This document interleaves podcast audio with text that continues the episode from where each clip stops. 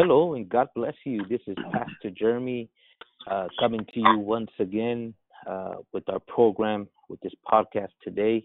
We want to welcome all of our listeners. Uh, we want to thank you for sharing this time with us at such a critical time, whether you're tuning in for the first or second time, third or fourth. We are delighted that we can share the Word of God together.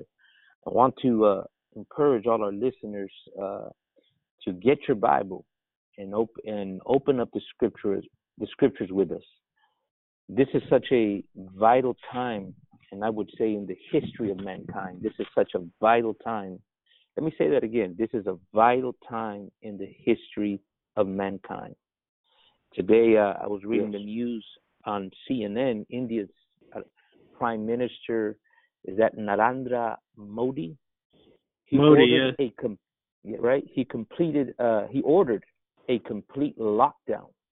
And look at this for India's 1.3 billion people on Tuesday. You heard that correct. India holds, I would say, about one fifth of the population of the world is being asked to lock down. And he said something that, that was powerful, uh, that shook me. He said, warning that many families will be destroyed forever. That's what he said. And if that if the country didn't get a grip on its coronavirus outbreak in the next three weeks. So Modi said the lockdown would start at midnight local time, and it would last for a minimum of 21 days. And isn't it interesting, brother? Brother Jeremy, isn't it interesting? How, and brother Fernando, how many times we're hearing these uh, midnight. These, uh, yeah, these midnight, officials across yes. the world use that term, midnight. Is God talking to His people or what? Go ahead. Absolutely. Whether they know it or not, right? Whether they know it or not, brother. Exactly.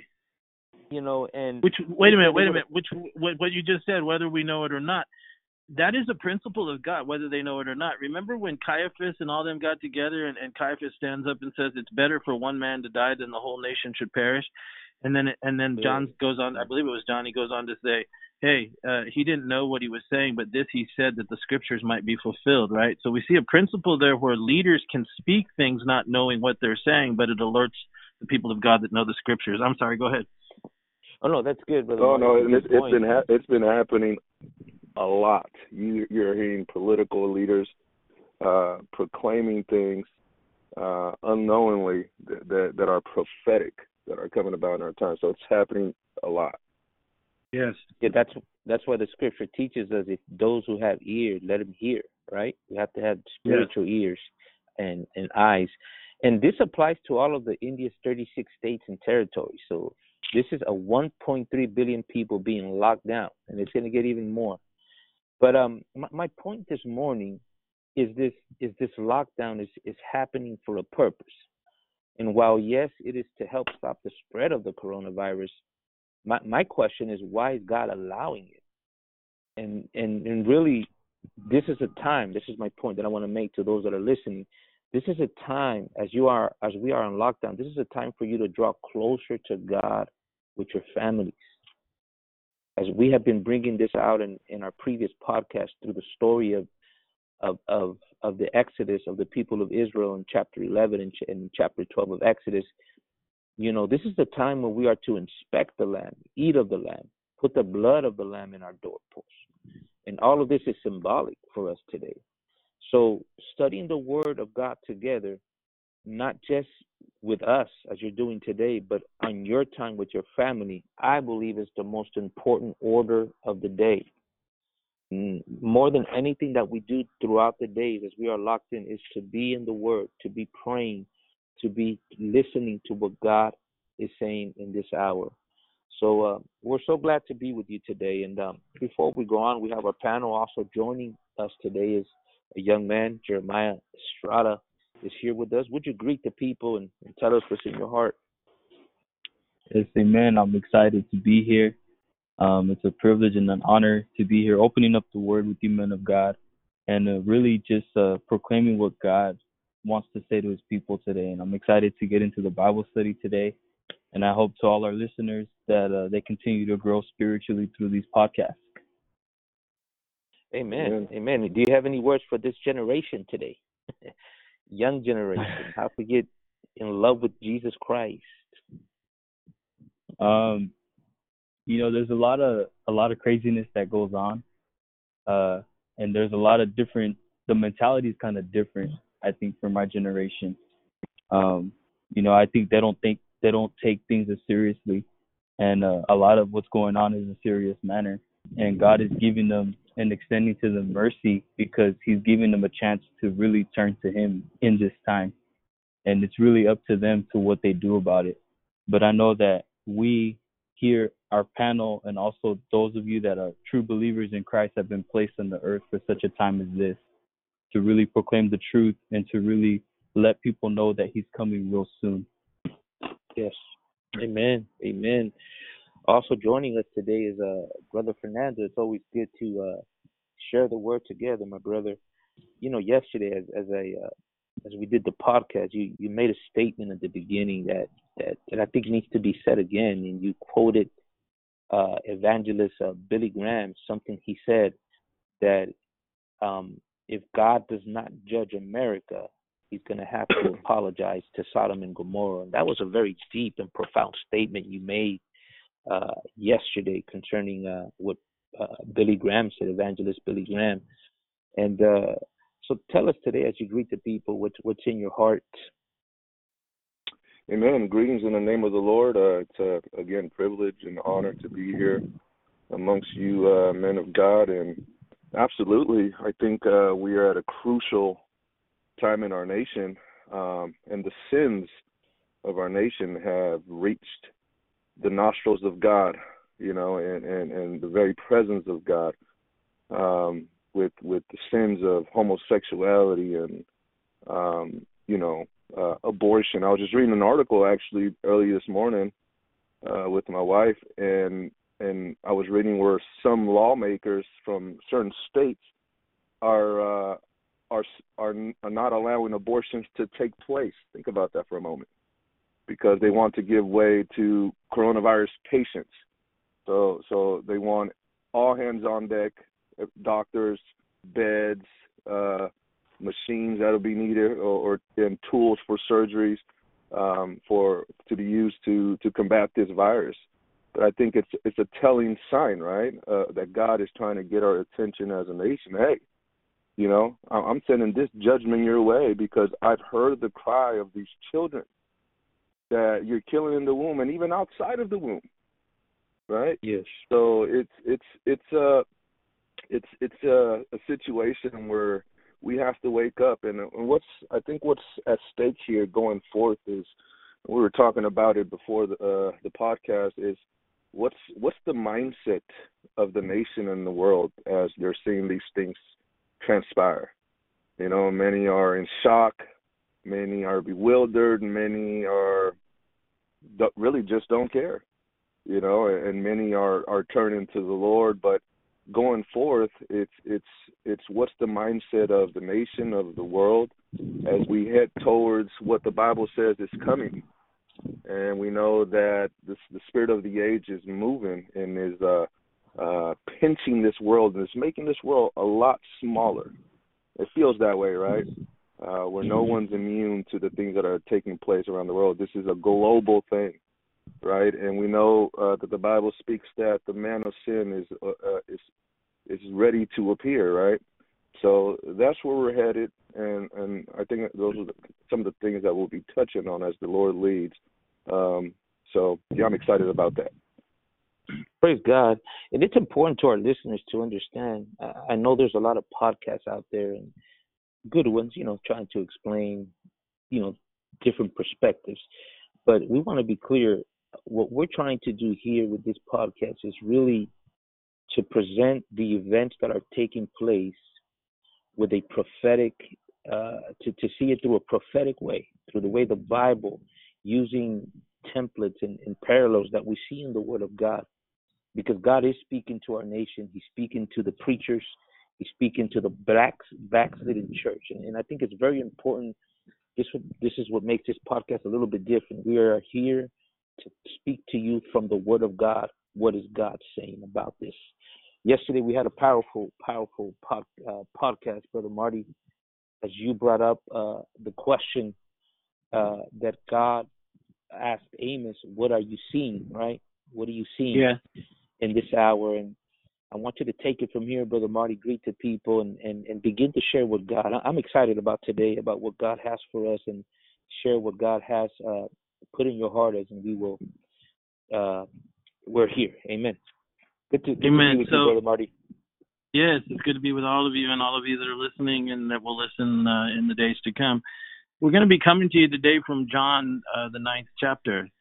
Uh, as we were talking before the broadcast, we were discussing the, you know, the the big picture always has smaller sub pictures, if you will, and it is important that we not only look at the overall huge thing, but also understand the smaller components that are are within them, in order to to get a fuller picture and a fuller understanding of exactly what's transpiring.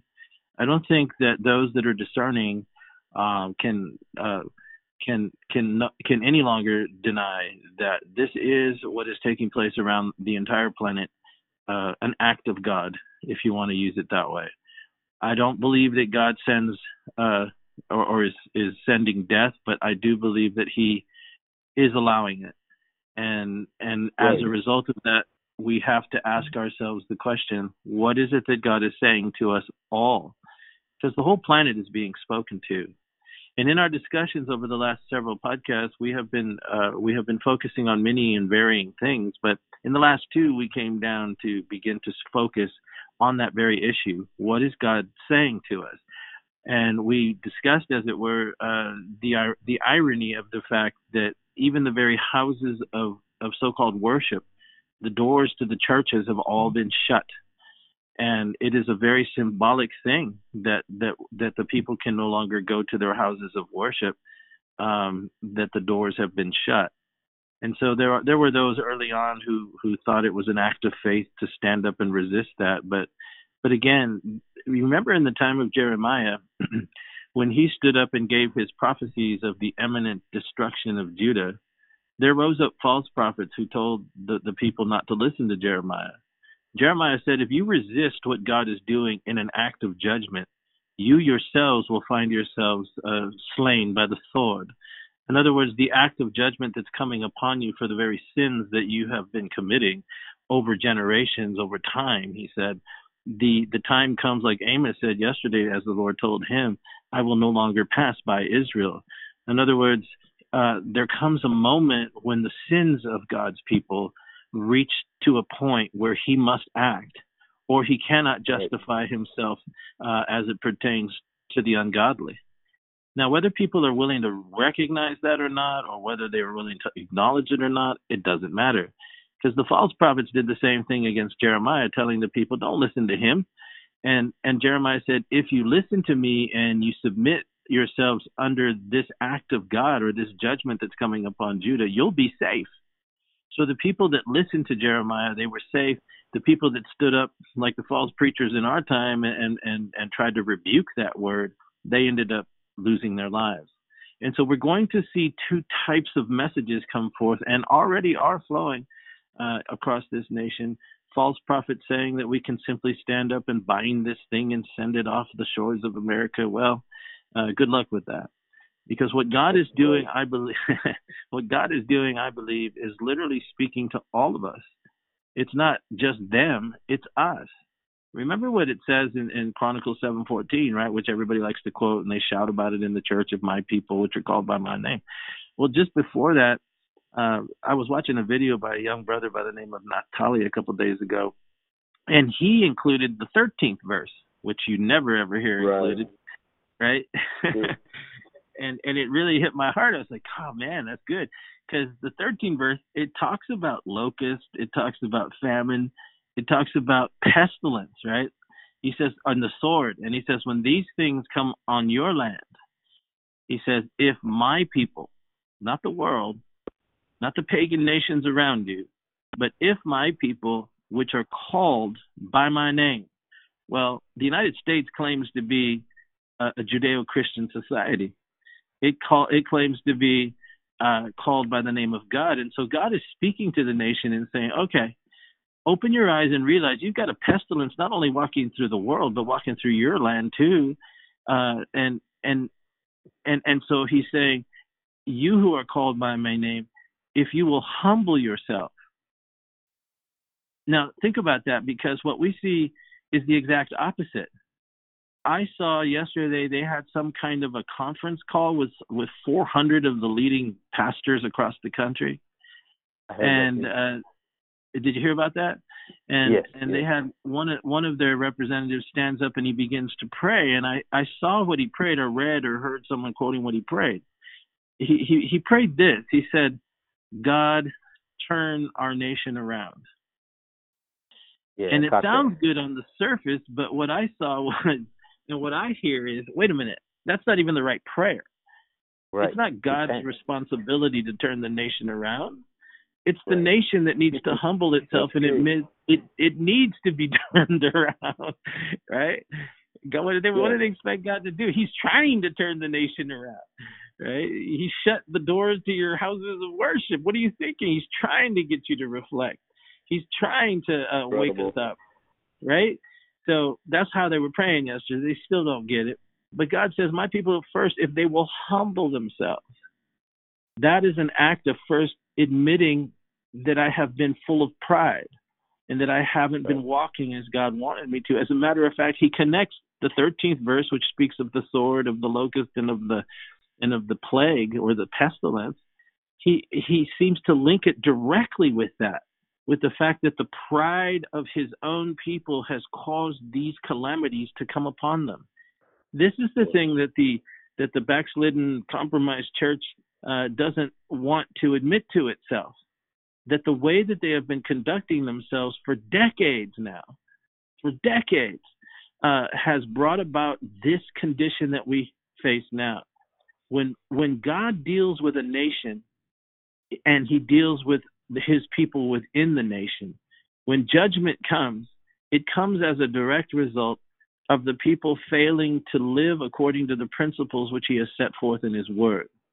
And what is the hardest thing for many people right now, and we're early on in this thing, despite what the officials are trying to tell you and what the Fed is trying to do with the economy and all the stuff they're trying to do right now to make this thing go away, it will not go away until God says it's time to go away.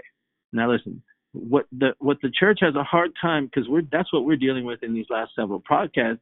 What the church has a hard time dealing with in this country is that it is a proud, arrogant, backslidden, compromised system. It will not admit that to itself. And until it does, it cannot even begin to hope to see the Lord heal its land. He says it requires first an acknowledgement of your pride, your arrogance, and and and your your your shamefacedness that you just you don't have. You know, you just stand there arrogantly and boldly proclaim that you're rich, increased with goods, and that you have need of nothing. So he says the first Right. component is you have to humble yourself. And that requires a deep introspection. So while it's a horrible thing that's taking place, in a way it's a good thing that's taking place if we can see it. Because he's literally shut the people in their houses and and they're gonna have to deal with themselves. You're gonna have to you know, you're gonna run out of Netflix to watch and and old games on ESPN or whatever. You know, that's what they're trying to I mean, that's what they're trying to do, right? I mean, they're trying to fill themselves. I'm talking about the church now. I mean, they're, they, they, what do I do? Oh my God, that you don't know how to be alone. You don't know how to get quiet. The humility is broken into a heart when a person truly, like you quoted yesterday, Brother Fernando, like Brother David uh, prayed, King David prayed, when you said sacrifice and offering, you know, you, you don't want, or I give it to you, but a broken and a contrite spirit you will not despise Right. and and David said, "Make me to know wisdom in the hidden part, right? Right. Renew within me a right spirit. Create in me a clean heart." David was revealing uh, uh, his repentance and what he had become and didn't recognize that he had become. And this is where we are in the condition of the modern church. It doesn't recognize what it's become. It thinks that it's okay the way it is. And as a, a subsequent result of this, as you started out talking about Brother Billy Graham, saying back in the 50s, if the American church didn't repent, then uh, I mean, uh, get judged by God, uh, then God would have to, uh, you know, apologize to Sodom and Gomorrah. That was the 50s. My God, what would He say now? You know, I mean, the fifties look like a, uh, you know, a, a kindergarten class compared to the master's degree in sin our country has now. My God, you know? so so right. So so he says you have to humble yourself, and David gives us the parameters by which that is accomplished. It's the acknowledging that my mind is not thinking right. You know, renew a right spirit within me, uh, created me a clean heart. So he's revealing a divided heart that once was, and, and it's a heart of sin that needs to be cleansed. All these things are process. And while we have this time, it is vital that we, every single one of us, truly, truly examine our hearts and ask God, Am I humble before you? Have I been humble before you? Or do I walk in an arrogant way, unbeknownst to myself? That's why David right. goes on in Psalm 51 to say, What? Make me to know truth in the hidden part. You know, like that preacher preached yesterday, God bless him. I, I know he's trying to do the best he can, but he's so in error by what he said. He said, God turn us around or make the nation turn around it's not the it's not God's responsibility to do that. It's ours. And David doesn't speak as a nation as a whole. When you see the great prophets of God praying for forgiveness in the scriptures, I'm thinking about Prophet Daniel. He says, "Oh God, we have sinned. Right. I and my right. father's house have sinned." Right? He draws the intention to a self introspection. And that's what David said. He said, Make me, not the nation, but me to know uh, wisdom in the hidden part. So he's talking about process. He's talking about allowing the Holy Spirit to begin to dig into the deepest recesses of our spirit. That can never happen if you're surrounding yourself and wasting your time with all kinds of distractions, uh, you know, inundating your senses as your spirit dies and longs to connect with the Lord. So the first thing is what? If my people will humble themselves right? And then it says, "And seek my face," right? Is that how it goes? I'm just, I'm right. just, uh, right? My people, which are called by my name, yeah, which are called by my name, will humble themselves. Let me look over there real quick because I'm just going by memory here. I don't want to mess it up. But, uh, but the Marty, as, as you look, yes. as you look for that scripture, there's, I think the problem too is that people do not understand how depraved and how far we have fallen. Remember, the psalmist says that God looks down from heaven upon the children of men to see if there were any that did understand and any that did seek God. And it's amazing because remember when judgment came to Sodom and Gomorrah, it is the Lord that said that because of the cry of Sodom and Gomorrah is great, and because their sin is very grievous, I will yes. go down now and see yeah. whether they have done altogether according to the cry of it, which is come unto me, and if not, I will know. Whenever I hear that, it, it makes me cringe. When God has to, when you know the, the the the verbiage that that He uses, when God has to get up and come down and see for Himself, that's a very dangerous dangerous thing. Judgment uh, has to come, like you said in the beginning. It, it has to, else he he's he's he's uh he's righteous. He has to come and deal yes. with the sin of our nation. You know, Absolutely. and uh, I think I think brother Marty, this pride that uh, you you say that is in the church today really um, went to another level. Um, I'll just flat out say it: the moment this president took office, my goodness. Um, yeah. The, reason, yeah, the reason being, um, and again, nothing against the president. We're praying for him that he'll make the right decisions. But the preachers saw it as an opportunity. Um, you know, the church basically said, "Oh, now we have one of ours in the White House." Yeah. You know, he has the same conservative values we do, and then the preachers begin to get invited to Washington and then they begin to proclaim to the congregations and telling the, the congregations, oh, we get invitations to pray at Washington, Capitol Hill. They saw that as a, a form of revival.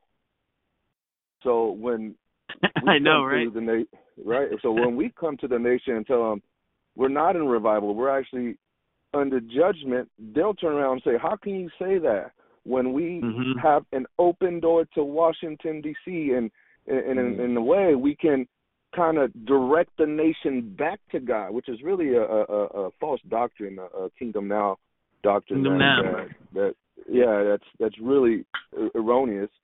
Um, because the truth of the matter is, the Bible says we're going to wax worse and worse, right? Yeah. The love of many will wax cold. This thing is getting worse. It's not getting better, right? Right. But this false hope that we have this open door to Washington, the preachers of America, is giving the people a sense of false hope because they're like, wow, look, you know, this we got our country back. It's under conservative control again, and we're gonna make sure them liberals never take over. So, so that has developed a prideful uh, uh, uh, attitude in Christians, right? And it's really the Yes. leaven of Herod that Jesus warned his disciples about, which is uh, trust in political power. He also warned them of the leaven of the Pharisees, which is a religious spirit that they that he warned them about. But the two are coming together, right? The Yeah. the, the Yeah. religious powers and the political powers. And again, you have to understand who is counseling our president. The religious uh, leaders that are counseling our president. I would say most of them, if not all of them, are false prophets. Yes, they're of the hyper charismatic movement. You know, even the the, the woman that to say that. the woman, yeah, and the woman that was appointed to the president uh, to be his chief spiritual advisor. Now this is gonna make a bunch of people out, out there mad, but I don't really care. Uh, that is completely out of order to begin with. That is not biblical order. It is. It is. Right. It is. It, it flows from the man to the woman down. It flows from God to the son to the man to the woman. That's scripture. But the very spiritual advisor of the president is a woman who's been married three times and had an affair with one of the leading healing evangelists in the charismatic movement. They got caught over there in Rome a few years back. I don't know if you know the story. I'm not going to name Yes. names, but everything is out of whack. Everything is out of biblical order. And and like you said, it is very true that what we saw the church do is is well think about what happened okay we went through eight years of a previous administration and during those eight years some of the most uh, the most progressive ideological uh, cultural uh, norms uh, were uh, not norms but cultural uh, what used to be foundational to the culture in its in its in its government so to speak of the people themselves in the realm of morality and and and, and the like all of those things began to be stripped away over an eight year period and you had one of the most radical leftist ideologically driven globalists in the white house that we have ever seen and what ended up happening was a divide began to grow and it deepened over the eight years between the political right and the political left somewhere along Right. the line because of the backslidden nature of the leadership within the church, it sought to join itself to a political movement rather than Yes. the rather than the word of Almighty God. The people of God are always meant to be separate from the culture and from uh, from politics. Remember the apostle Peter in the book of Acts, and even all the disciples after the Je- Jesus had rose again they were still concerned after the resurrection uh, with political power. They asked That's the true. Lord at that time in the book of Acts, right? They said, Will you at this time now uh, restore the kingdom to Israel? Right? Right. And and so they were they were still they still hadn't really uh, got it. You know, that the kingdom that is being built is not a kingdom that will be among men for the glory of men, but it's a new heaven and a new earth and a new Jerusalem. Amen. It is the kingdom of Almighty God. When Jesus said, I go to prepare a place for you, he went to prepare the new city, the new Jerusalem. And when you read the book of Revelation, it's that kingdom that will be coming down out of heaven and shall rest upon a new earth. It is there, according to the scripture, that God's children will, will have right to the tree of life, so forth and so on.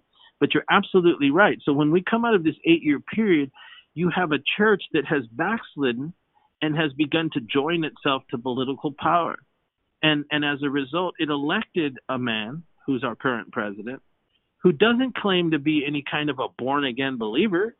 He simply Right. is a prag- a pragmatic uh, professional who understood one of the greatest vehicles of assistance to the power I'm seeking to attain will come from this untapped uh, voting block of of of, of working class, uh, you know, uh, establishment religion kind of people.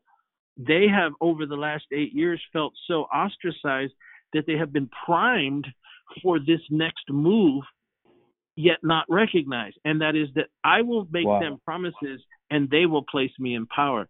This is the spirit of the age. This has nothing to do with God. But God is always in control in the sense that no matter who takes power, uh, his his will, his purposes, his counsel stand sure. Many things have emerged out of those things, but we, you know, that might be for another show, but but but, but another show, another podcast. Uh, uh, we're trying to avoid the show, right? Okay. So, that's we have enough. We have enough of that. We have enough of that on. we have enough of that, right? Bring out the Hillsong Singers. Ah, no, I'm kidding.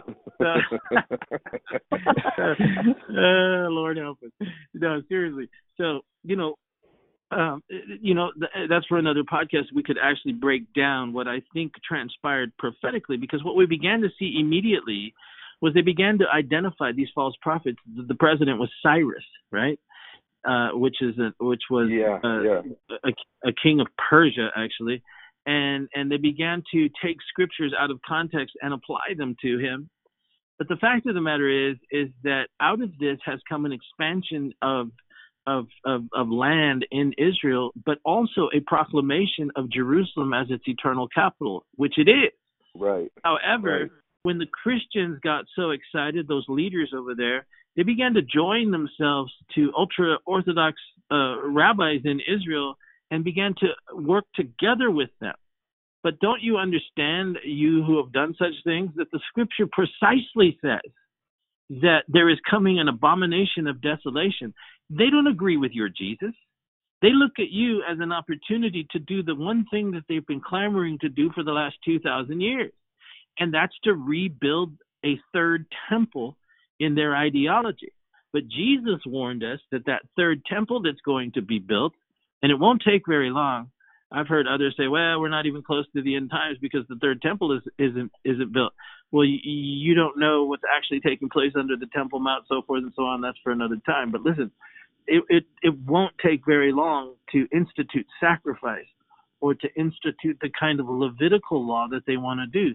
So while the evangelical community was rejoicing that we actually proclaimed Jerusalem the capital, in their ignorance of the word of God, what they were actually rejoicing about is that it is quite possibly now that it has opened the door further for that wicked one that Jesus proclaimed would come and create an abomination of desolation, which was spoken of by the prophet Daniel. Brother Marty. so Brother all- Marty. Um, Yes.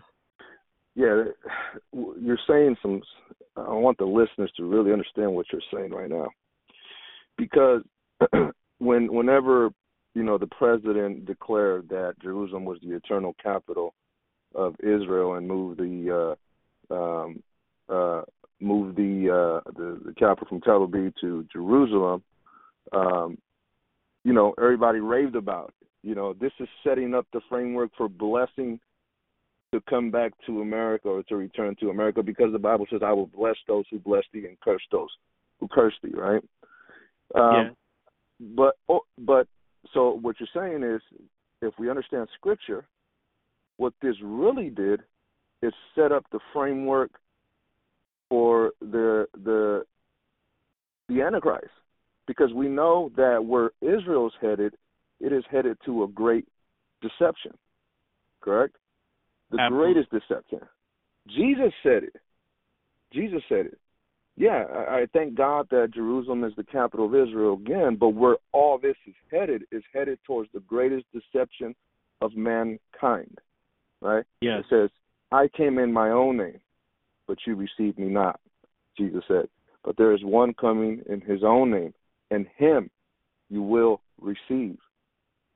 So That's right. And what's the what what's the what's the the the was Jerusalem becoming the capital of Israel again a blessing or is it setting up the framework for what the Bible says is coming in the future? It That's is exactly question, right? what you just said. Yes, it is exactly, and that is where, where because we have uh, scripturally illiterate men in pulpits across the churches, whose messages right. don't even deal don't even deal with the prophetic scripture, which in itself is an indictment on the church system because it is said in the book of Revelation that the testimony of Jesus is the spirit of prophecy, Revelation 19:10, right? The right. scriptures are prophetic. Even when Jesus rose from the dead and he walked on the road to Emmaus, remember the two men that he walked with, it says that he began at Moses and the prophets and began to reveal all things that were written of him. Right? So even when Jesus is resurrected, what does he turn the attention to the two guys walking on the road to Emmaus to? The prophetic scriptures. He doesn't come and preach a your best life now sermon. He doesn't come and tell them, yeah. okay, y'all need to give me an offering and you'll be blessed a thousandfold. No, he begins to turn them back to the uh, the, the writings of the prophets and to enlarge the scriptures uh, for them. And and so my point is is that he deals prophetically with these things. And and and the reason that people don't get it, like you were just talking about, is because their preachers have n- have no clue what the prophetic scriptures teach, even though the scriptures tell us that that is exactly what we should be paying attention to, especially as the Lord is is drawing near. Now, remember in Zechariah, uh, to just keep in, and we'll go back to 7:14 uh, so we can finish that out. But in Zechariah, he says in the last days, right? He says he's going to make Jerusalem a cup of trembling, right? Burdensome stone, right? Yeah, a burdensome stone, a cup of trembling, and and so so what we know from that is it's quite the opposite rather than the Christians dancing in the streets and going over to Jerusalem and like and even that scripture that they like to quote, which you were just saying they quote, you know, I'll bless those that bless you. Well, that don't look too good right now, does it? Right, right. So something's something's wrong. Right? If that's the case, if if if now we're having this prosperity party, which we did, I saw the president yesterday, as a matter of fact, completely like disillusioned, going, "Gosh, it was just a few weeks ago we had the world's greatest economy, breaking records of wow. all sorts." Right? right? He doesn't even get it. And so and so, you know, the church they need to be held accountable for those things. Okay, you went and put the capital in Jerusalem and here's this prosperity and that's why it's happening. Wait a minute. It looks a little different this side of March or you know, this later date of March here. All of a sudden everything's Absolutely. crumbling. So what what God meant by I will bless those that bless you has to be taken in context with what Jesus said concerning Father Abraham, because he spoke that to Father Abraham. Jesus said, Abraham rejoiced to see my day, right? And I will mm-hmm. bless those that bless you, right? In other words, I will bless those who understand that because of you, I'm coming and my day is coming. In other words, my kingdom is what, and those who focus on on that kingdom. They are the blessed, not the kingdom on earth. Now, I know that's out there for a lot of people, but think about it and, and the Lord give you light. So when that yeah. happened, what we actually see is that rather than jumping up and down and shouting at the fact that we moved our embassy to Jerusalem, the discerning saw and understood wait a minute. This is a prophetic event, but not like you're saying. This is a prophetic event that should alert those that understand the prophecies that now the framework has been created for that wicked one that shall come. That's what you were just quoting. One's going to come in his own name. These Orthodox right. rabbis, they don't love they don't love the Lord. They're looking right. for the opportunity to to reestablish their Levitical priesthood. As a matter of fact, it was during that time near the feast of uh, dedication or Hanukkah last year, was it? Or the year before last in 2018 uh, at Christmas time. Remember they brought out a brazen altar and they and they set it up in a park on the side of the western wall there and they offered sacrifice. And everybody was like, "Oh, look, they're getting ready to rebuild it." And I was I was upset because I was like, "That's an abomination." It is the cross mm-hmm. that has become the last and the final sacrifice. And so when they brought out that Right. that that right, they brought out that altar and began to offer sacrifice on it. You're witnessing already they're headed toward the abomination that maketh desolate. So the question That is, is do you have right? Do you have eyes to see? Do you have ears to hear? God's people do. Now let's let's finish up over here at 714 so we don't leave the people hanging. Because remember when this and this wasn't the direction that we were planning to go in, but the Spirit of the Lord has led us here. Listen, Second Chronicles seven fourteen, and, and title this podcast if you if you don't mind, if my people, right? If my people. Now listen, it was in that night after Solomon had dedicated the temple. Remember that the Lord appeared. He appears to Solomon. It says in verse twelve, and the Lord appeared to Solomon at night. Whenever you see night in the scripture, it is a it is a prophetic metaphor. It speaks of of of dark and foreboding time. When God appears in the night, it is because he is prophetically speaking in a way for he that has ears to hear. So it is incumbent upon us to then dig in by the Spirit of God and see what prophetic implications these kinds of appearances uh, have to us. Now, he appears to Solomon by night and he says to him, I've heard your prayer. I've chosen this place to myself for a house of sacrifice. So he says, I've heard and I've brought my presence to your nation, right? Basically, is what he's saying. I heard your prayer, King Solomon. Here I come. I'm going to fill this temple with my presence. And then it's really interesting because he goes immediately from that to verse 13 and says, If I shut up the heaven, that there be no rain, if I command the locust to devour the land, or if I send pestilence among my people, if my people which are called by my name. It doesn't make sense. There has to be a deeper meaning here. Right. Because you just have you just have this greatest, you know, you know, dedication ceremony. The cloud comes down, priest can't even stand to minister. It's been seven years in the making. And then he shows up at night and says, "Okay, I'll, I'll hang out here in your nation." And then he immediately goes to judgment. Okay. What do you think? Let's look at it and apply the lens of it to the United States. This has been the greatest, blessed, most blessed, prospered nation on the face of the earth in the history of the planet, as far as we know it, right? Ever. Right. There's never been a land that flows with milk and honey like this, ever. There's never been an economic engine like this, ever. There's never been a freedom given to humanity like there is in this nation, ever. And and it is as if God came and we even sing songs about it, right? God shed His grace on thee, right? Oh, beautiful for spacious skies, for amber waves of grain, for purple mountains of majesty above the fruited plain, right? Uh, he says, he says, uh, America, America, God shed His grace on thee, and that's the songs we sing, right? And that's what he. That's kind of what happened to Solomon's time. You know, they they prospered, they were they were glorified, but what did Solomon do?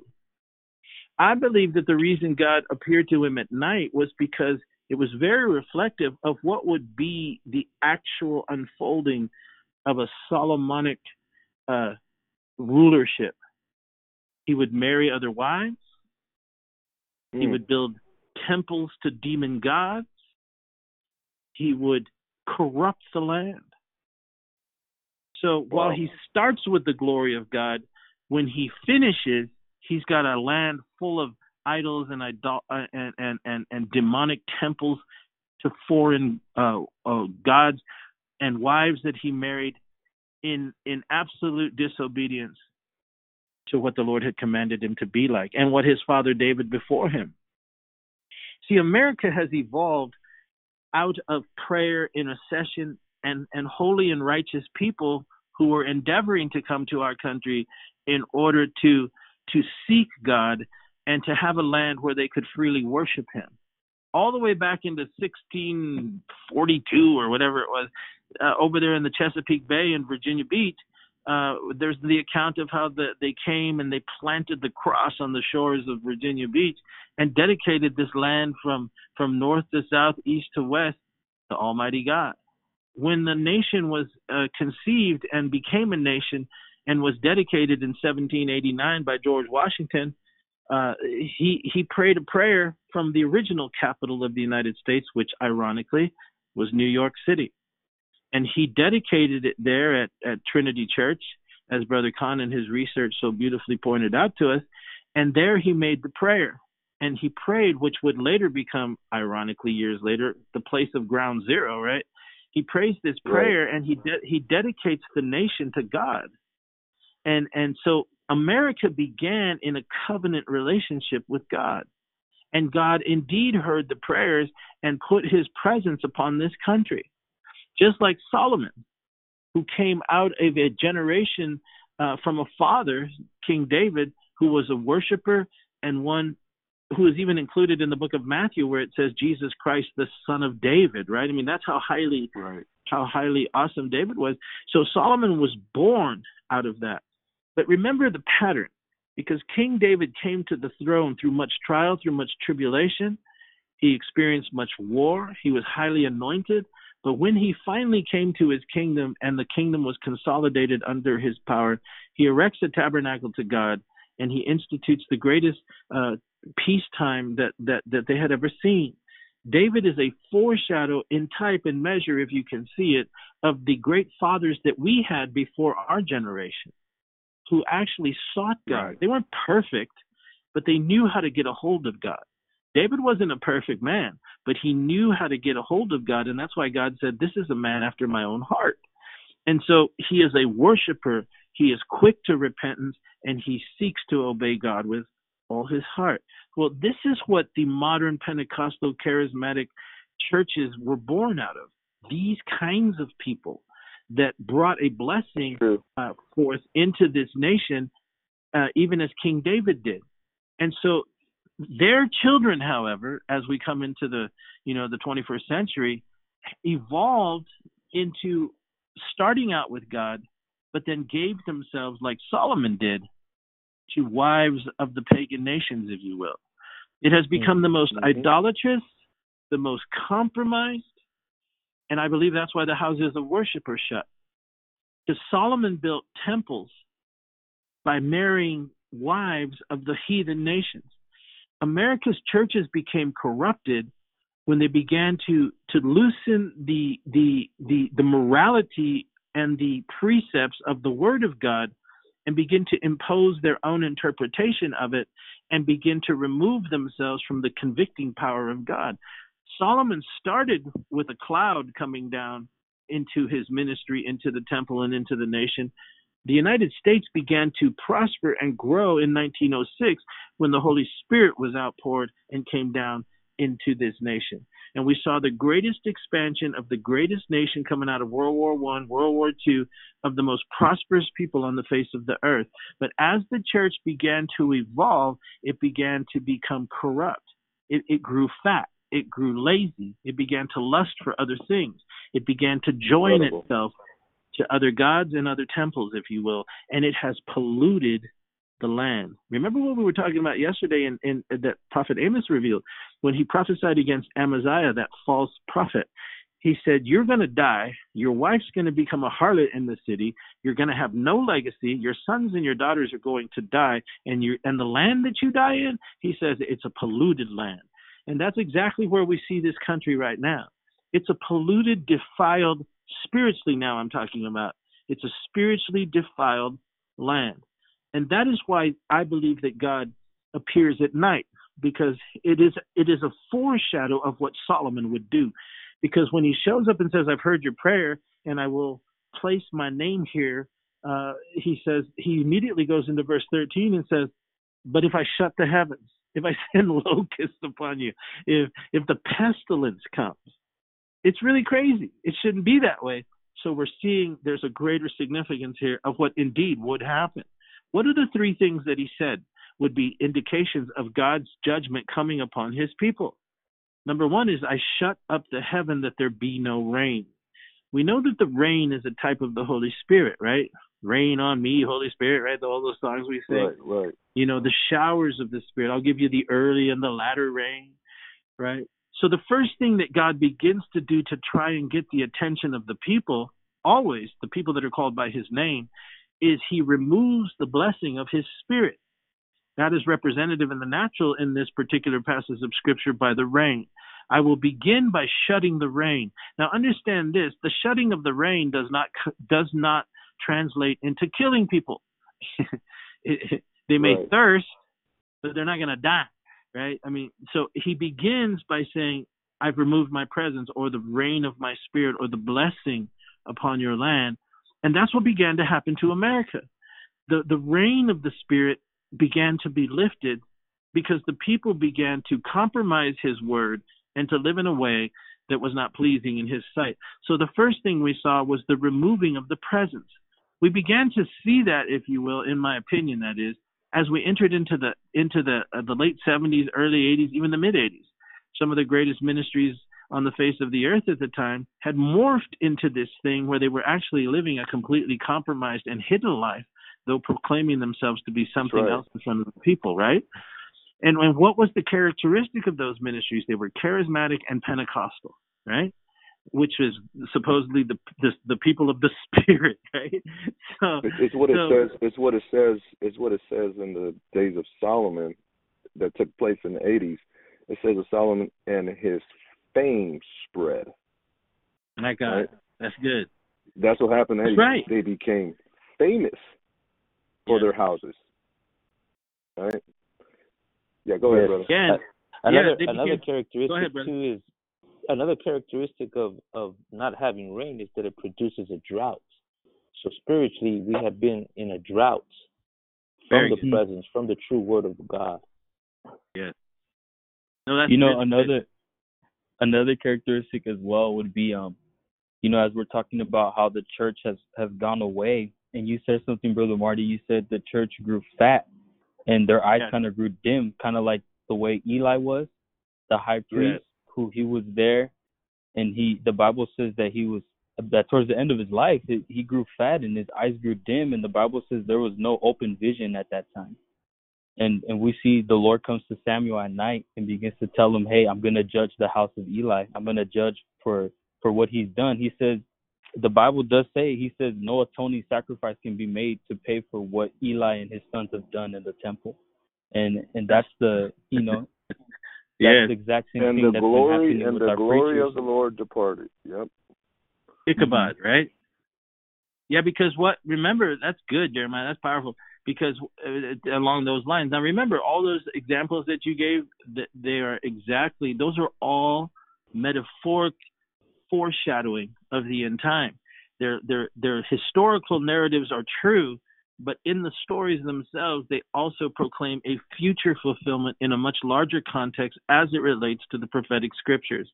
So when you're hmm. talking about Hophni and Phineas and Eli, it is an end time church. It is a, a fat, blind priesthood that produces children that are sleeping with the women in the house, right? I mean, they're getting drunk, they're sleeping with the women in the house, and mm-hmm. and the and and the offspring they produce from those women, which are like false churches, is Ichabod, right? The glory has mm-hmm. departed. Right. Very good. So he shuts up the heaven. There's drought. Excellent. That is exactly what has happened. How many times have I heard over the last several years? We just try to go to church, but when we do, we find nothing. Nothing it's just dry, it's dead. We hear more about money than anything else. There's like the bowl, the bowling league Thursday night, Friday night. You know, we're taking the youth group to the movie. I mean, really, really? Sorry, but I mean that's what they do. You know, you get yeah. a better cup of coffee than you do the Word of God. I mean, something's really wrong. so, so he shuts up the heaven. That's what he's saying. At nighttime, he says, "If I shut up the heaven, that there be no rain." So that's how he begins which we've which we you know we could go at length ad nauseum into this con- comparing all the latest you know from the 80s all the way up till now what is actually you know flushed out in what purports to be the church but it's really the false church. The second thing he says if i or if i command the locust to devour the land. Now we could talk about all the other things going on around the world but let's just focus on that as it pertains to our nation because that's what we've been talking about. What are locusts right? They come and they devour every green thing. Isn't that right? They eat every green thing. But in a spiritual sense, that is what they're designed to do. Again, it's God trying to get the attention. He begins to attack the economic system. And also, he begins to allow them to come and devour the land. We have seen a systematic devouring of all that is good, of all that is green, of all that is pure and holy. And he says this is the second phase when when the drought produces the locust. The drought produces the locust that devour. And then he goes on, I could go on into that, but we're running out of time. So then he says, and this is the third one, and what we're saying by the Spirit today is this is where we are right now. If I send pestilence among my people, if that happens, he says, you know it's my hand. The three components, right? The rain, the locust, the pestilence. We've seen all three, and we're experiencing the third one right now. A plague has, has swept across the United States. It is yet to be what it's going to be. We're just in the early phases of this, and try as they might, this will not turn. We will emerge from it, but it's going to be a completely different looking country and a completely different looking world. And so when he says, but if when these times, and that's what I wanted to, that's what I felt in my spirit, because we've been talking about some really heavy things, right? So over the last several right. days, I don't want to oppress the people and just say, well, forget it, there ain't no hope, right? No, because there there is hope, and that hope is always found in acknowledging what we've done. But unless we do, now you can do this on a private basis and you you'll be cool, right? But but we're we're looking at a whole nation here. I don't want nothing to happen to the people. I want these preachers to repent. I want them to get on their face and remember why it was that they even came to the ministry to begin with. I want them to care for God's people and feed God's people and encourage God's people. And for goodness sakes, could you at least mention Jesus once in a while? Because they don't. They don't even talk about it, right? So so anyway, so he says, if my people which are called by my name will humble themselves, that's what we started out talking about. It's going to require a humility. It's going to require an admitting that we haven't been humble. And that's what you were talking about, Brother Fernando. They've been walking around flexing their political muscles, right? We're in control. Right. We got the power. You know, it's the economy, man. We're gonna just Trump's going back into office, and uh, you know, I hope all these Democrats, you know, die and go to hell. I've heard people say that stuff. You know, this is insane. Yeah, yeah. Because it's always them and they and uh, you know. But it could it be us? No, we have seen this lack of humility. Now, check this out. If they will humble themselves, it's an individual thing that produces a collective result. The next thing they need to do is pray that is something that yeah. when you say pray in church, I mean, you know, you might have a thousand on Sunday morning, and then you call a prayer meeting on Wednesday night, and three people show up, right? You know, because and and then that just basically shows you how, the lack of strength that you have in your prayer in your church. But but he says there, the, here's the next component. You you have to humble yourself. Number one, admit where you are, and it literally means to bend the knee. You know, to to to literally go from your high horse and and and, and to humble yourself and and submit to the guidance of the Lord and and admit to Him. The the act of humbling. Now I want to talk to people about this. We're talking about interpersonal relationship now with the Holy Spirit and what America needs to do right now more than ever. They need to humble themselves. They need to admit what we've done as a country is absolutely insane and that God is dealing with us. I don't know if they will or they won't, but that don't matter who does or who don't. That's what I'm trying to do every day myself and, and I know you brothers are, and, and others around the country who, who want and, and recognize uh, what God is doing and who want Him to, to, to heal our families, heal our lands, heal our communities. Maybe, like He said in the book of Joel, if the priests will humble themselves between the porch and the altar, it could very well be that He'll leave a blessing behind. I don't think that's going to happen, but that doesn't preclude every individual person within the sound of our voice who loves the Lord from doing that themselves and they will be protected by the blood of the Lamb. So humble themselves and pray. This is something that is not a prayer that we throw up to God, or occasionally when I, you know, look at my little uh, devotional calendar scripture for, for the day, and that's my depth of my spirituality, right? I don't know.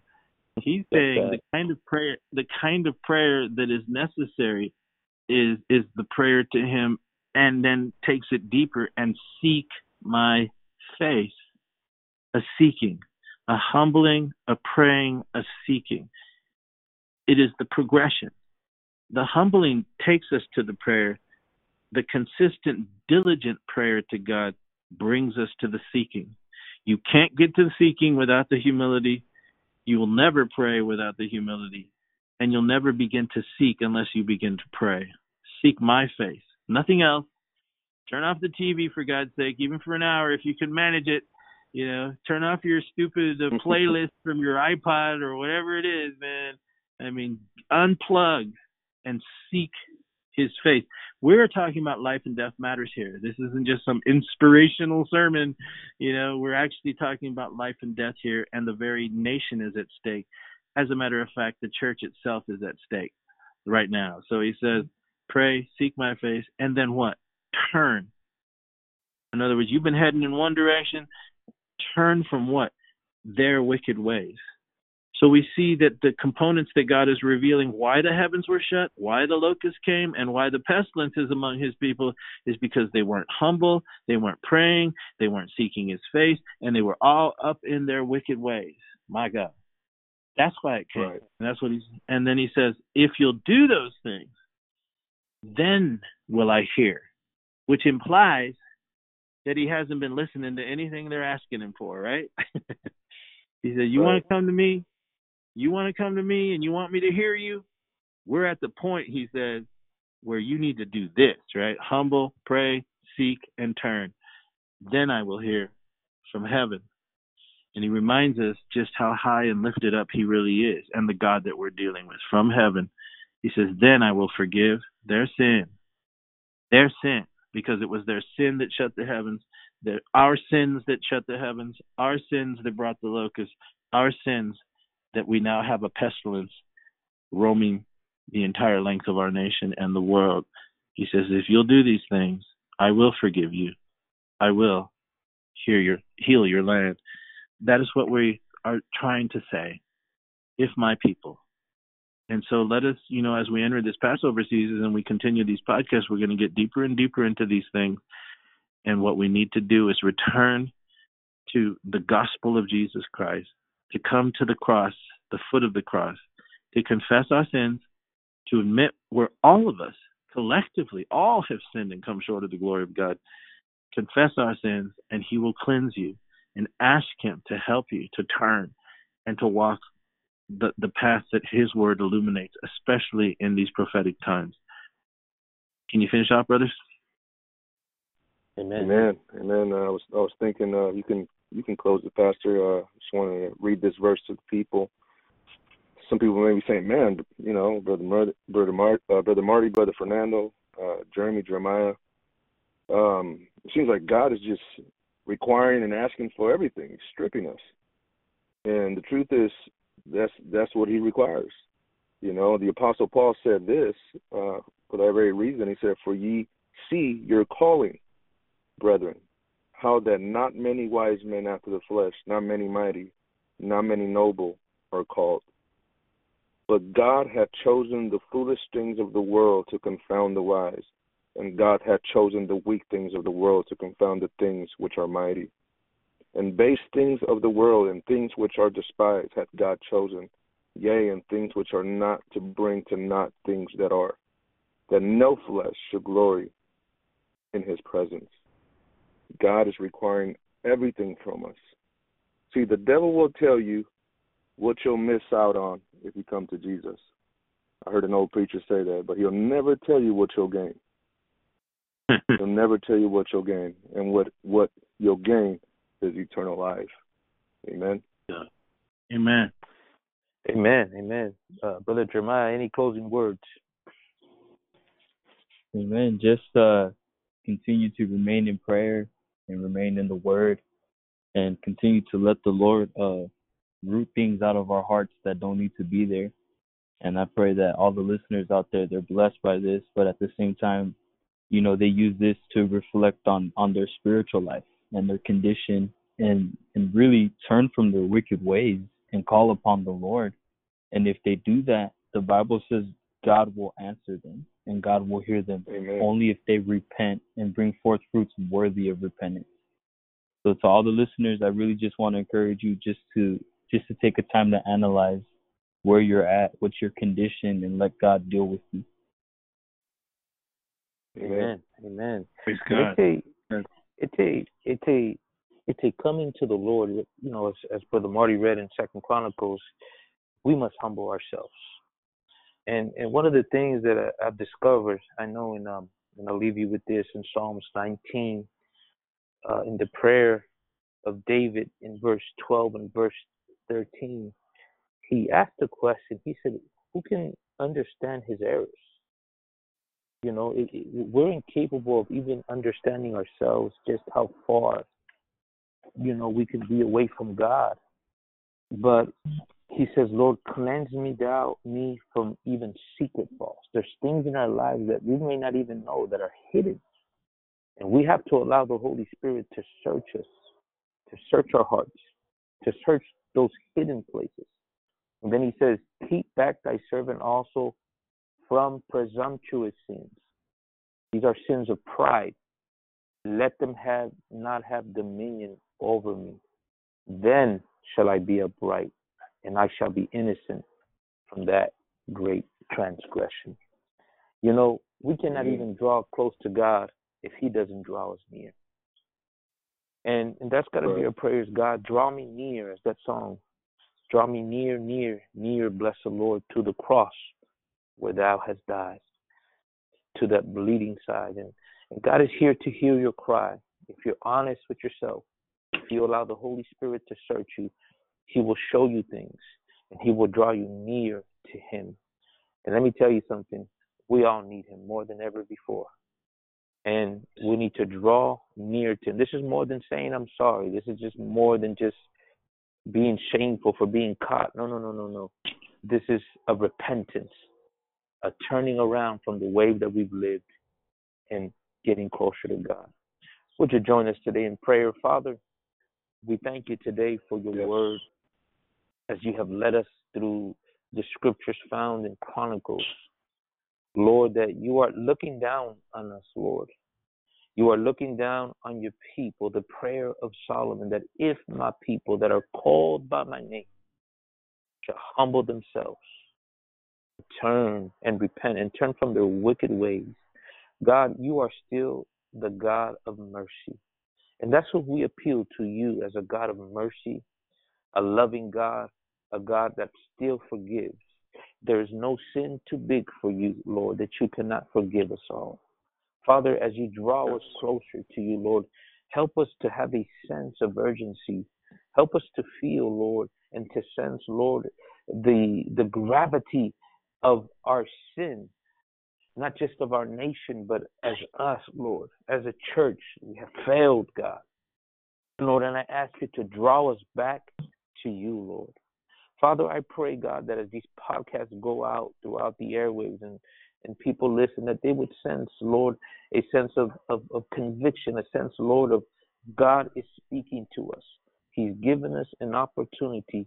There is still a window of opportunity for us to come back to you, Lord. Father, we pray. We pray, Lord, and we ask you to forgive us, Lord, the sins of our nation, Lord. To forgive, Lord, the sins, Lord, of our pulpits, Lord, that have failed, Lord, to declare what thus saith the Lord. I pray that you would open up the eyes of our understanding, Lord.